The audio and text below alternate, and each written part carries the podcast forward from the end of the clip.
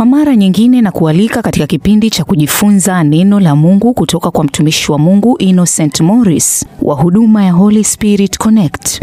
Karibu. Bwana Yesu asifiwe. Bwana Yesu asifiwe. Na leo tunatamka maneno haya ya ushindi katika maisha yetu. Leo tamka maneno haya ya ushindi katika maisha yako. Tamka maneno haya ya ushindi kwa imani kutoka ndani ya moyo wako. Tamka maneno haya ya ushindi kwa imani kutoka ndani ya moyo wako. Moja, tamka hivi: mimi ni kichwa wala si mkia, nitakuwa juu tu wala si chini. Rudia tena, mimi ni kichwa wala si mkia, nitakuwa juu tu wala si chini. Rudia tena, mimi ni kichwa wala si mkia, nitakuwa juu tu wala si chini. Na hii tunakiri kutoka katika kitabu cha Kumbukumbu la Torati 28 mstari wa 13a. Kumbukumbu la Torati 28 mstari wa 13a. Tuikiri pamoja hiyo Kumbukumbu la Torati 28 mstari wa 13a. Bwana atakufanya kuwa kichwa wala si mkia, nawe utakuwa juu tu wala hui chini. Twende pamoja. Bwana atakufanya kuwa kichwa wala si mkia, nawe utakuwa juu tu wala hui chini. Haleluya! Bwana atakufanya kuwa kichwa wala si mkia, nawe utakuwa juu tu wala hui chini. Tukiri pointi namba mbili.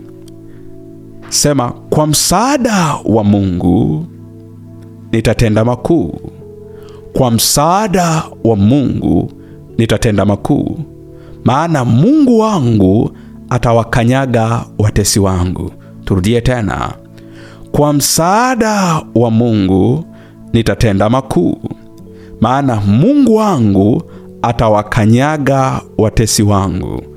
Turudie tena, kwa msaada wa Mungu nitatenda makuu, maana Mungu wangu atawakanyaga watesi wangu. Turudie tena, kwa msaada wa Mungu nitatenda makuu, maana Mungu wangu atawakanyaga watesi wangu. Turudie tena, kwa msaada wa Mungu nitatenda makuu, maana Mungu wangu atawakanyaga watesi wangu.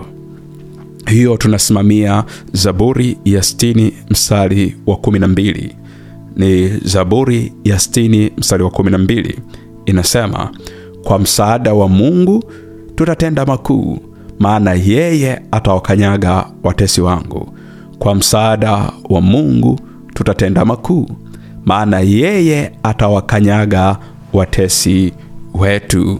Kwa msaada wa Mungu tutatenda makuu, maana yeye atawakanyaga watesi wetu. Pointi namba tatu ambayo tunakwenda kukili leo Tamka namna hii: Bwana yuko upande wangu, sitaogopa. Mwanadamu atanitenda nini? Bwana yuko upande wangu, sitaogopa.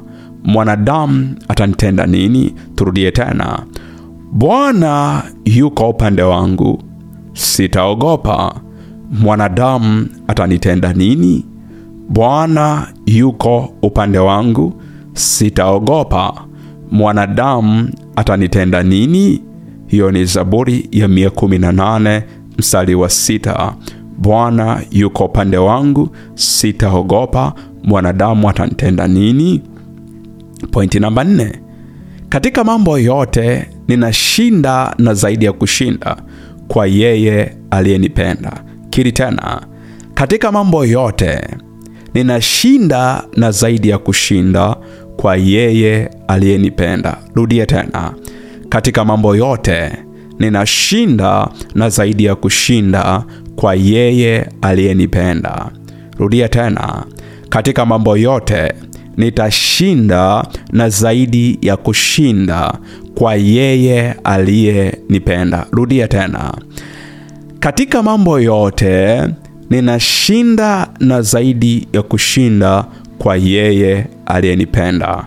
Hiyo ni Walumi sura ya 8 mstari wa 37 inasema hivi: lakini katika mambo hayo yote tunashinda na zaidi ya kushinda kwa yeye aliyetupenda. Tuirudie tena hiyo Walumi 8:37, lakini katika mambo hayo yote tunashinda na zaidi ya kushinda kwa yeye aliyetupenda.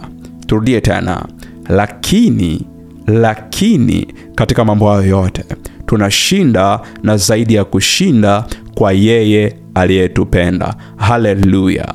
Endelea kukiri maneno haya ya ushindi mara kwa mara upatapo nafasi, na hakika utauona mkono wa Bwana katika kila eneo la maisha yako. Hakikisha mara kwa mara unakuwa unakiri maneno haya ya ushindi. Hakikisha mara kwa mara unakuwa unakiri maneno haya ya ushindi. Hakika utauona mkono wa Bwana. Mungu wa mbinguni akubariki. Amen. Ubarikiwe sana. Usikose sehemu nyingine ya kipindi hiki wiki ijayo, siku na wakati kama huu. Kwa wale waliompokea Bwana Yesu kuwa mwokozi wa maisha yao, na wewe uliyetendewa muujiza, tuandikie ushuhuda wako kupitia mawasiliano yetu kwenda namba 0652796450 na katika mitandao yetu ya kijamii Holy Spirit Connect. Mungu akubariki.